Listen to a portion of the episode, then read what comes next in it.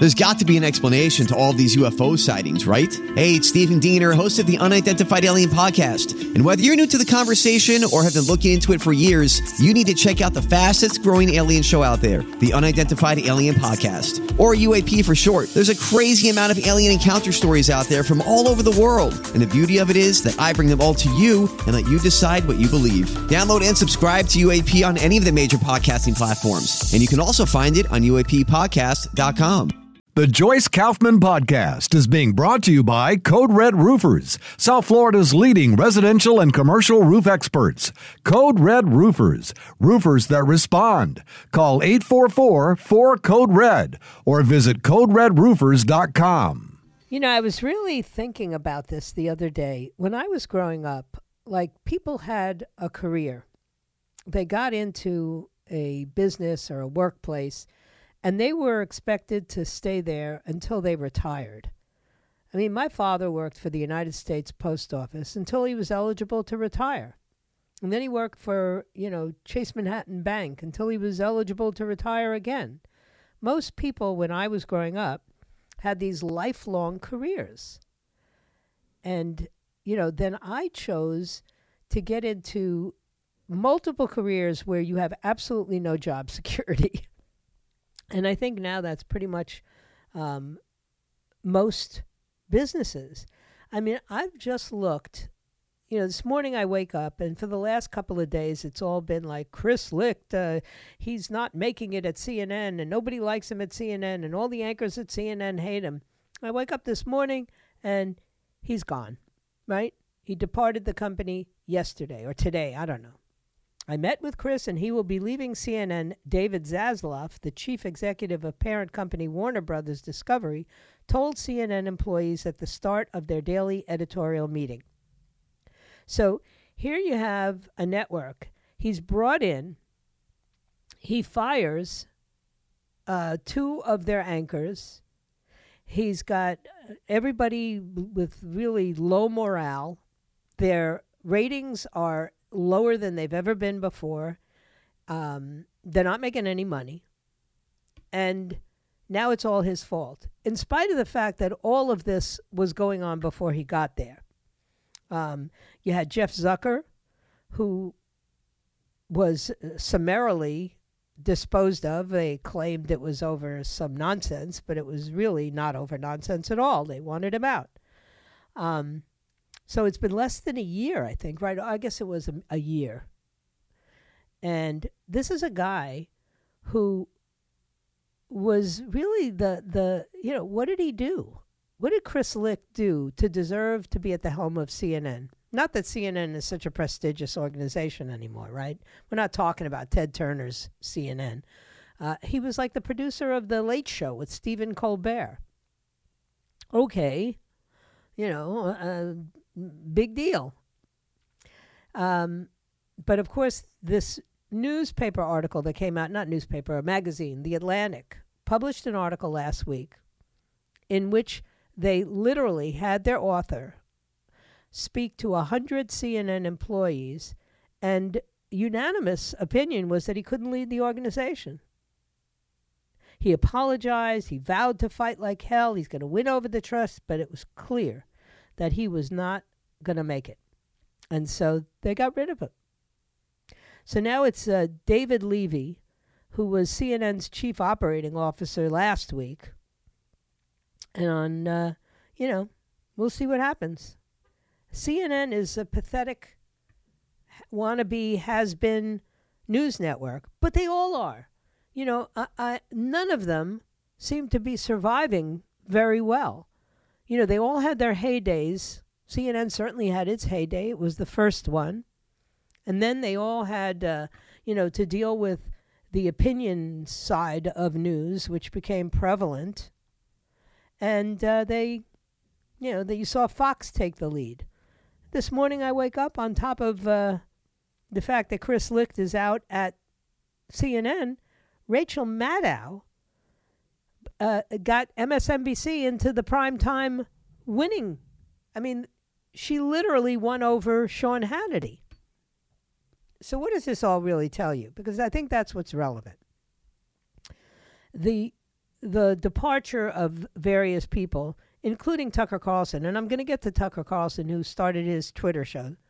Um, there is no appetite anymore for what they've been doing. That's the bottom line.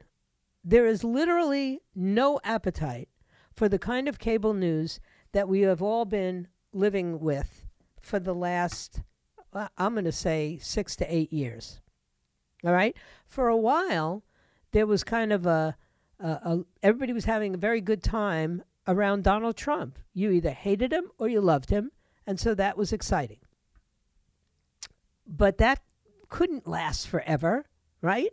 You know, because the hatred became so deep and so profound, the whole Trump derangement syndrome, that people were turned off. Even people who didn't like him were turned off.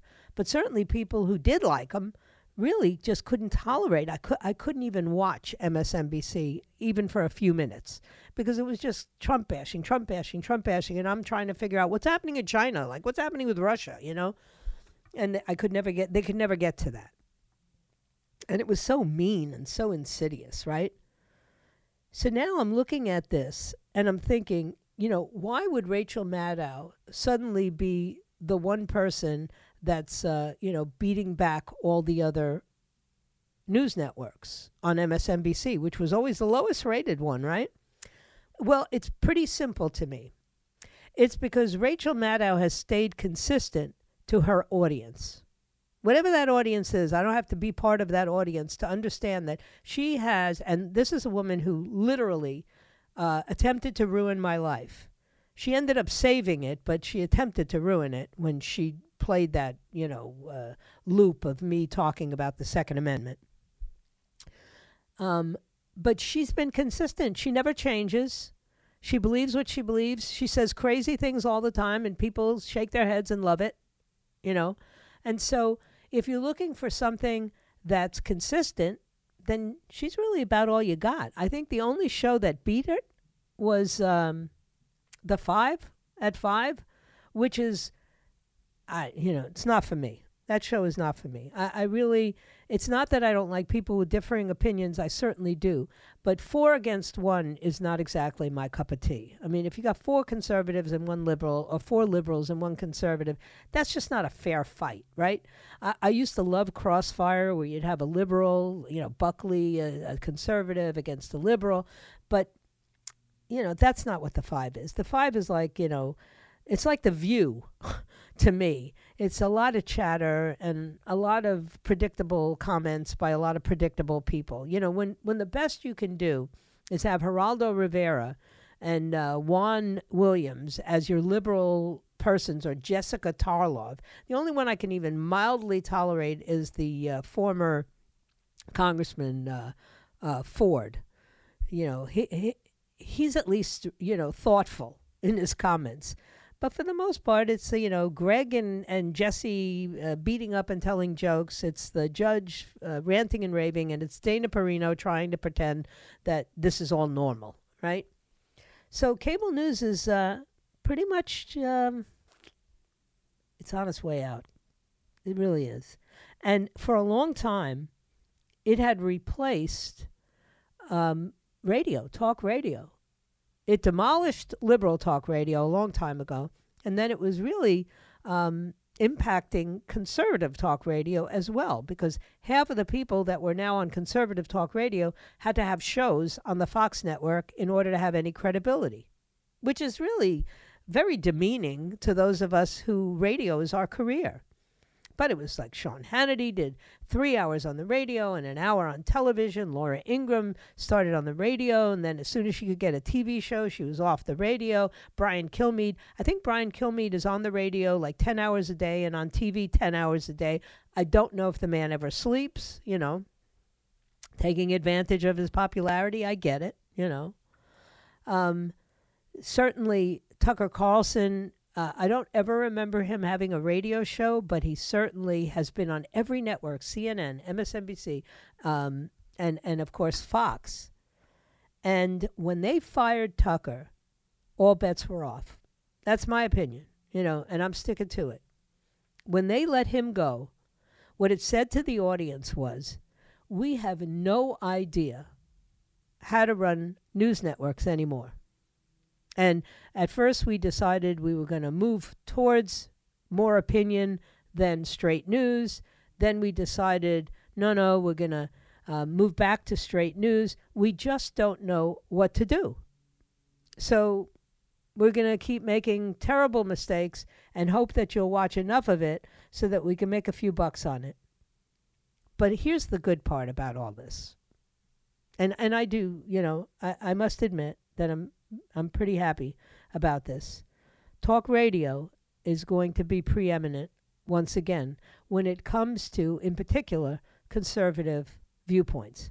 I think it's also going to incorporate more liberal viewpoints. Imagine, you know, me saying that because I always said that the reason liberals aren't successful on radio is because you know they're constantly talking against business. And if you're against business who wants to advertise on your show? You know businesses want pro business people. But i think even that's changing. And if i were younger and i had the opportunity i would find a really smart liberal. I used to know a couple of them. Andre egglesheim was one of them. And i would co-host a show where we would do like a crossfire and but it would have to be somebody I had respect for. I, I was able to do that in years gone by. It's just you know it it fell out of favor, and people you know got so polarized that you know if you liked one host you hated the other, and if you hated the other you didn't want to listen to the show, and it just got crazy. But I think that if I were starting out, that's what I would do. I'd find a really credible liberal, maybe an RFK Jr. You know, because he's not going to get the nomination, right? But he has made some powerful statements that show me he's literally thoughtful. And it would be fun to debate him. You know, I, I could see myself debating. Um, well, there's not a whole lot of people that I have that much. respect. This guy Ford, um, I'm trying to remember what his first name is, the congressman. I could see doing a crossfire type show with him. You know, I could even see, and I know this will make you like, you know, probably roll your eyes. I could see doing like a crossfire show with Chris Cuomo, only because he would never really get the better of me, and he's he he can be thoughtful, and if that were the tenor of the show, if it was meant to be thoughtful, it could work eh, maybe not Chris Cuomo, but certainly there's got to be some liberals out there that I could have a conversation with. And that would be interesting programming because what we've got going on now, holy moly, nobody's uh, nobody's able to make it. Not that that's the whole content of my show today, but I did have to mention that you know Licht's out at CNN, uh, magazines are just not working out. You got Chuck Todd is out at Meet the Press.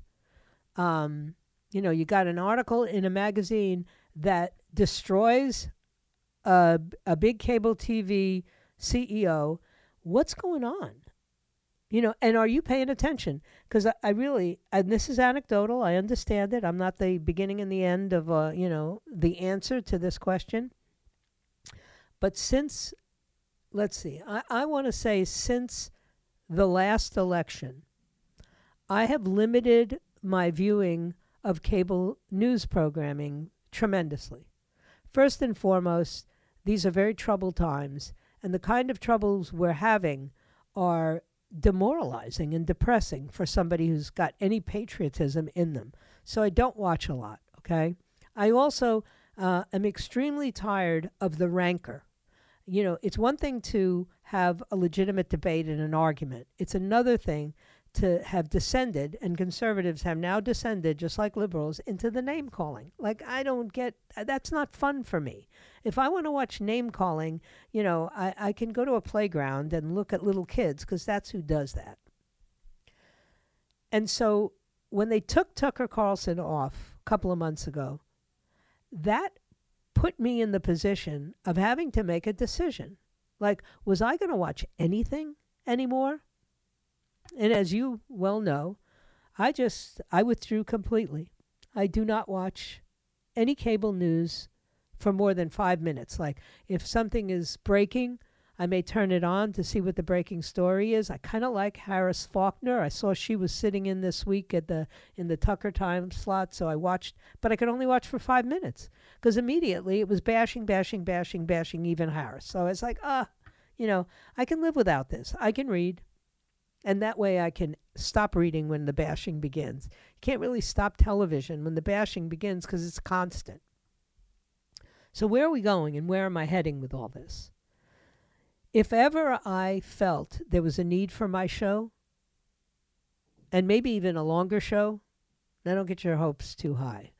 But if ever I felt that talk radio was going to have to fill a void, it's right now. I have never been so convinced that the only place where people are still having conversations that in the end make sense, whether they agree with them or not, is going to be on talk radio. So, so much for my plans for retirement again. Anyway, uh, don't forget to download our app, the 850 app. That way, you never have to worry whether they take AM out or they leave AM in cars. By the way, the Congress just passed a bill. They, you know, insisting that they not take a- AM radios out of cars. Good for Congress. About time they did something relevant. Um, but if you have the app, you don't have to worry about that, right? And you can visit the website, 850wftl.com, Either way, you can get involved in all of our contests, contests, get breaking news, and just be on top of things. You know, my No Restraint podcasts are definitely worth a listen. And I'm going to take a quick break and I'll be right back. Okay, so we had Chris Christie uh, declare war against Donald Trump. Now, let, let me remind everybody Chris Christie ran against Donald Trump in a primary before, and it basically ended up, uh, you know, helping Donald Trump because he went after Marco Rubio. So I don't know what Chris Christie's, uh, you know, thought process is, but let me just say this uncategorically. Chris Christie will never be able to be on that debate stage because he will never get enough donors. He's the most unlikable, you know, donut eating character ever. So uh, I don't know what he's trying to do, get some press. I, I really don't know, but I don't care. The one that's curious to me is Mike Pence. Today, Mike Pence kicked off his campaign. And you have to think about this for a minute, right? Because this is politics at its most interesting. Mike Pence was the VP with Donald Trump. And for four years, Mike Pence stood by Donald Trump at times when everybody else was running and abandoning. He defended him, he agreed, he believed the whole nine yards until that day, that fateful day when the um, the protesters appeared in the Capitol building, and for some reason, Mike Pence decided instead of extending um, the the confirmation of all of the vote totals, which he had a com- perfect right to do, he was going to get nervous and get scared, and um, and blame President Trump for the fact that he and his family felt threatened. Right. So now he's running against the man whom he stood alongside of for four years, and they did incredible things. Because you can hate Donald Trump with all your heart and soul. You can feel that Donald Trump is a um, a madman, a misogynist, an anti-Semite, whatever your you know Trump derangement syndrome is all about. You can feel that way, but you cannot deny that the four years that Donald Trump and Mike Pence were sitting in the, you know, in the executive branch, that this country was able to do some things that people like me and definitely people like you, conservatives, were very pleased with. Much more so than all of these RINOs that have been, you know, in power for so long and couldn't get diddly squat done. Okay. So for Mike Pence to now run against him is going to be really tricky because the last thing that he can bring up is all the great things that Trump did when he was vice president. So he he's walking that fine line. You have to remember that Mike Pence was a radio personality before he was a politician, before he became a governor and then the VP, and so he's good. He's really good eh, with um, parsing and, and finessing conversations. So he got up in this video announcement this morning and he said, Today our party and our country needs a leader that will appeal, as Lincoln said, to the better angels of our nature. So he then talked about all of the great things that he did when he was vice president without mentioning Donald Trump. He talked about how his family and he have been blessed with a lot of opportunities to serve the nation, and it would be very easy for him to stay on the sidelines, but that's not how I was raised. That's why today, before God and my family, I'm announcing I am running for president of the United States. Now, um, one thing I can tell you is that the uh, evangelical vote is hanging in the balance. Evangelicals would much prefer Michael Pence, uh, you know, to see Mike Pence get the nomination. Um, I don't think they're that interested in Governor DeSantis. I don't think they know enough about him to be, you know, pro DeSantis. Um, and maybe they've found out more things about Donald Trump than they're going to be able to forgive this time around.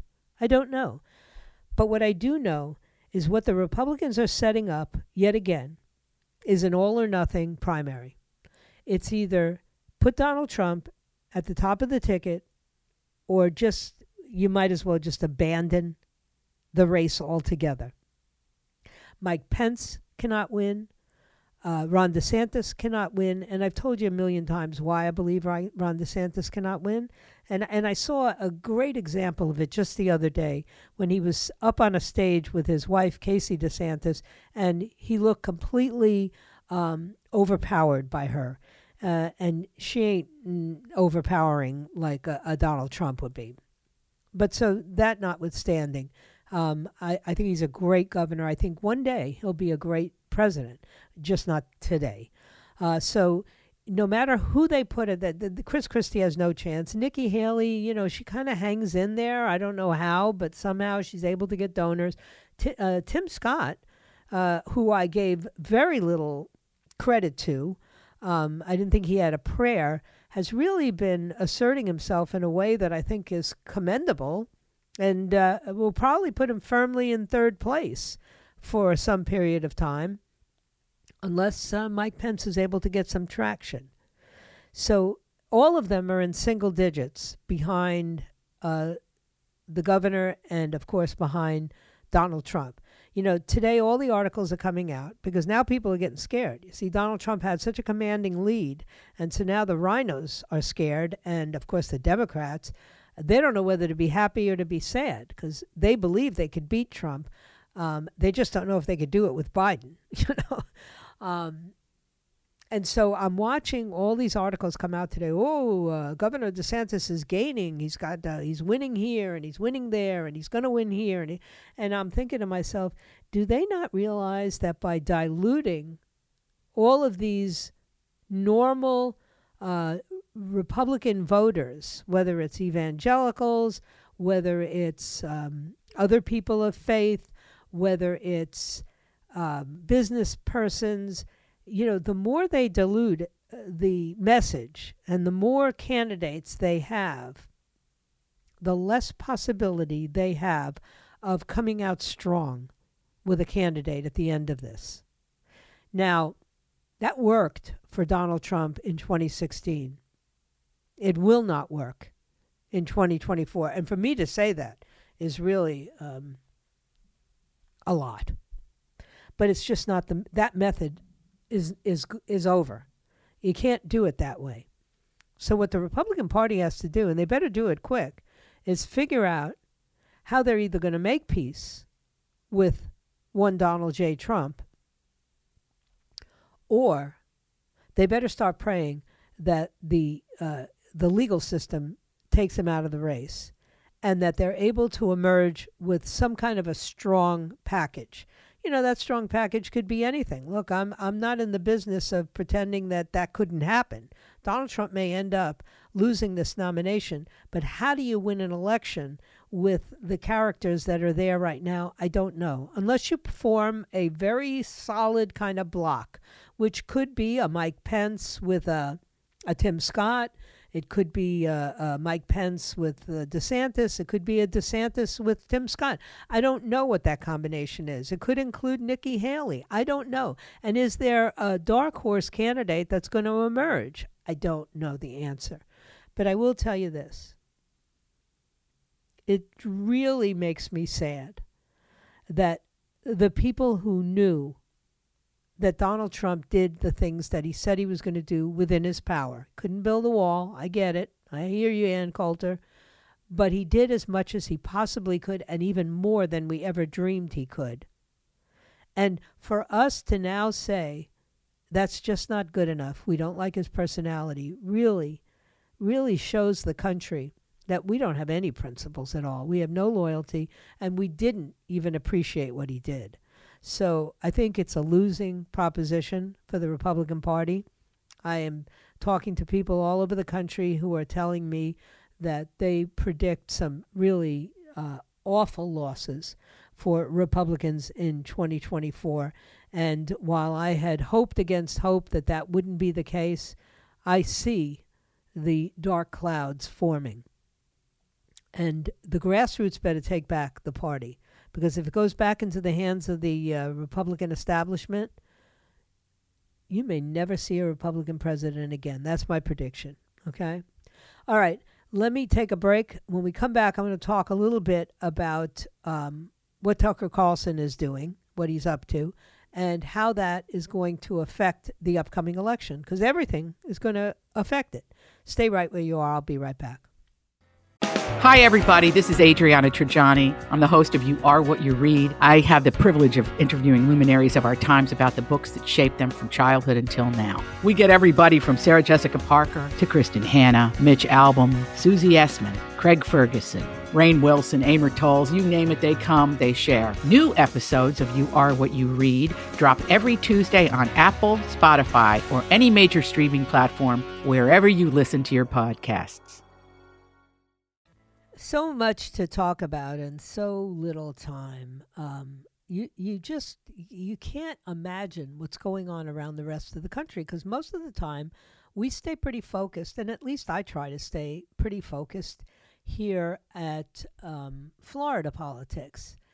And it's amazing to me how my listeners, by and large, um, really think out of the box you know, and they'll send me text messages and emails and um, and make comments on whatever uh, social media platforms that they use, which show me that they're they're more thoughtful than the people who are actually controlling politics, right? You know, I already got a, a an email from one of my f- you know favorite listeners um, who said his gut tells him that um, Mike Pence's goal is to be the VP to somebody, which is kind of what I just said.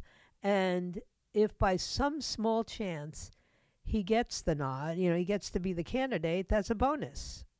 And of course, um, Tim Scott's greatest. Well, I, I, I, used to think that Tim Scott's only um, positive was that he was a person of color or whatever I'm supposed to call people like him. Um, but now I'm beginning to see that he actually has a very Horatio Alger story. And he tells it extremely well, much like I think uh, Clarence Thomas tells his story, if anybody will listen to it. You know, unfortunately, Democrats don't listen to that. So I, I just, um, I think that somehow Tim Scott is in probably one of the best positions for a VP nod, regardless of who gets the um, the nomination. And you notice that the uh, the presumptive leader right now, Donald Trump, has beat up everybody except Tim Scott. And he hasn't taken many shots at Nikki Haley either, but you know, I, I think he doesn't take Nikki Haley's candidacy very seriously. But he does take Tim Scott's candidacy very seriously, and I think Tim Scott has been an ally of the president was an ally, and that's that's irrelevant. Donald Trump is is very much about who is uh, been there consistently for him, and I think that that's. Uh, that's a fascinating dynamic. This is going to be a fascinating primary, no matter what. Even the re- Democrat primary, when you think about it, is is kind of uh, unusual because you have a Kennedy, and anytime you have a Kennedy in the mix, like a lot of memories come out. You know, uh, this is Robert Kennedy's son, okay? And I think he's making the Democrats extremely nervous because, first and foremost, um, he's a Kennedy. And there's a tremendous sense of loyalty to the Kennedy family. I mean, how much more do you have to um, sacrifice for the country than to have two of your elected representatives gunned down, one as president and the other running for the presidency?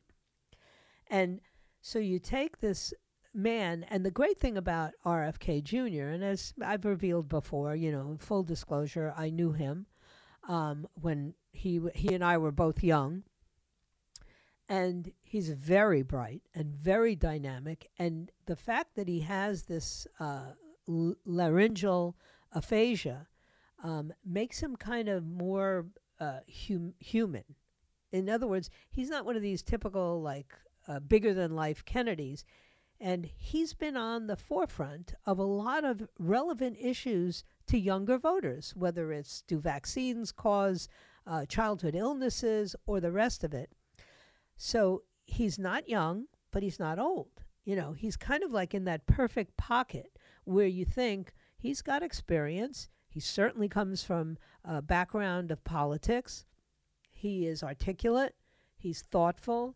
He's published all of these things that, you know, really are uh, qualifiers for this. And he doesn't fall down on the stage at the Air Force Academy graduation. You see, no matter what, they no longer can deny, even though uh, Karine Jean Pierre yesterday did some convoluted description of why, you know, uh, President Biden falling on the stage didn't mean anything people see that and they it does mean something. Most of us, particularly those who are in the voting category, have parents or grandparents who are uh, failing in health for whatever reason. Some of them have, you know, uh, physical infirmities. Some of them have some dementia or some Alzheimer's. So we know what it looks like. And when we see the president of the United States, you know, uh, practically faceplant over and over again, we have cause for concern. Even Hillary Clinton said, hey, look, it's a valid point that, you know, we're not sure if he's physically up to the task or if he's even mentally up to, for the task. We're talking about a man who would literally be 86 years old by the time he got to the end of a second term. And, uh, and can he serve this term? Never mind another four years. So Robert F. Kennedy is an interesting dynamic. I said that all along. And I'm grateful because otherwise that would be so boring just trying to figure out how uh, Joe Biden is going to get through the campaign, never mind uh, the rest of this term and another term. But it brought to mind something else. You know, uh, and, and for a person of faith like me, you know, I believe that God is in control of everything, right? And a couple of months ago, I printed out, or I started printing out, all of these um, well, well, pieces that over the years I had written monologues and and and other things about Jimmy Carter, the president, because you know you can't spend 30 years on the air saying that Jimmy Carter was the worst president ever until Joe Biden, but um, and not have some notes to back it up. And I keep uh, an I am a journaler. I journaled about my program for 30 plus years. So I have a lot of that information. And I started putting it all together and also the facts about Jimmy Carter because he went into hospice, right? So, you know, I often tell the story when we used to do something called the Deadpool, which is a terrible thing. I don't do that anymore. But we used to all pick a person and say that we predicted they would be the first person to transition out and I had picked Jimmy Carter back in the 90s, you know. And he never, you know, never he got sick and he'd get well. He'd get cancer and he'd get healed. And now he's like in his late 90s and he's in hospice and he's been in hospice for months, you know.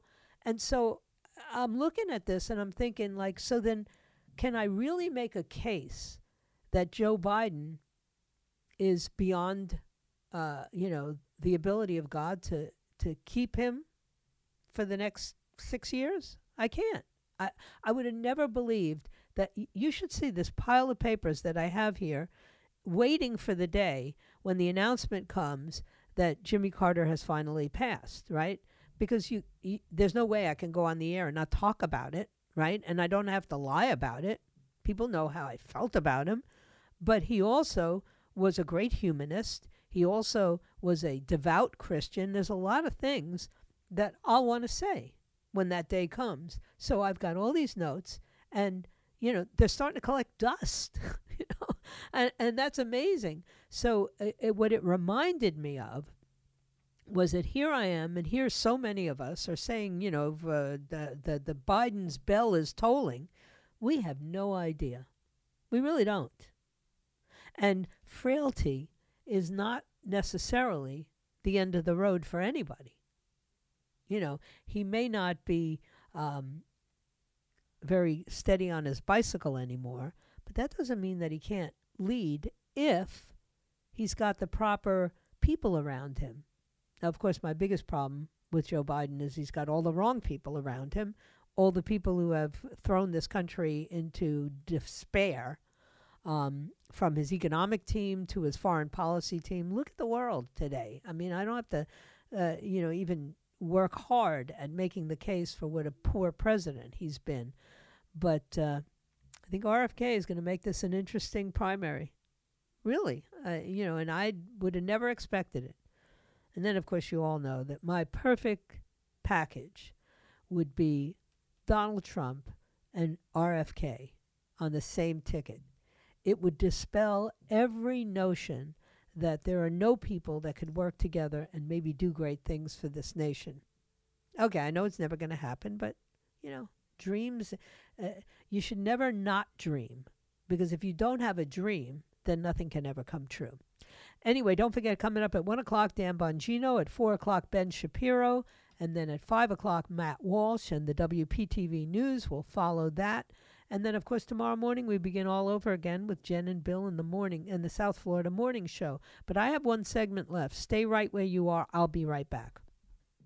So, what can I tell you? Um, the other thing that I, I just, I, I always hesitate to talk about these things because I tell everybody they're not important. We shouldn't be paying attention to them. But there's something fascinating about the uh, the the Harry Meghan couple. And I didn't know what was going on, but apparently there's a big lawsuit, a civil lawsuit going on in Great Britain. And Prince Harry um, went, went to court and he's, you know, apparently, you know, fighting for his dignity. I don't know what, what the purpose is, but he claims that, you know, the, the press has been brutal to him and that it's not fair, and that he knows that his phone was being hacked by newspapers and, and whatever. And so he's sitting on the uh, in the witness box, and they the you know it's funny because I saw some. They don't have actual photographs of what goes on in the courtroom, but they do drawings like we do. And all of these attorneys um, in the high court wear those white powdered wigs like in the old days. And I didn't realize that, but it certainly makes them look a lot more, I don't know, just uh, it's kind of like a British accent, right? Like when you hear somebody talk with a British accent, you immediately assume that they're like smart, which is not true, but um, not necessarily true anyway. But when you see these like uh, white wigs that these men are wearing, you think to yourself, well, this is serious business, right? So now, this guy, no matter what, Prince Harry is a prince, right? He's not used to anybody uh, badgering him. He he's got pretty, you know, pretty much carte blanche, as we've learned. He's 38 years old, and he is claiming that these 140 articles that were published between 1996 and 2010 had information that they got using unlawful methods. And in most instances, he's claiming that his phone was hacked. So now the the the barrister, you know, the attorney that is uh, doing the cross examination is brutal. you know, um, and what he said was, "Do you understand that like there's an interest uh, by the public in any story having to do with royals?" Which of course makes perfect sense, right? Like if you have a king and a queen, you want to know what's going on with them, and if you have princes and princesses, you want to know what's going on for them. And if you're Harry, and you have spent the last five or six years making your life like the biggest psychodrama ever, you know, marrying an actress and and leaving the royal family and and having children and accusing the royal family of racism and all this stuff that's been going on. Do you really think that the pub uh, that the public isn't going to be curious and that they're not going to want to hear stories and that the press isn't going to meet that need? You know, what what do you think is uh, is appropriate? How much of your life should be on display? He was asked, and he he like had the nerve to say none of it. You know, he said this is an industrial scale destruction, blah blah blah blah blah, and you know, um, I'm sorry, with all the prestige that you have and all of the blessings that you have, it comes with a price. You know, people like me can't sue for libel. I'm a public figure. When people say nasty things about me, I just basically have to take it.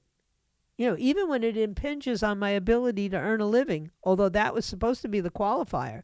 If you impinge on my ability to earn a living, I'm supposed to be able to come after you. But even that is so hard. The bar is so hard to overcome. So I'm just, I got to tell you, I've been fascinated by this.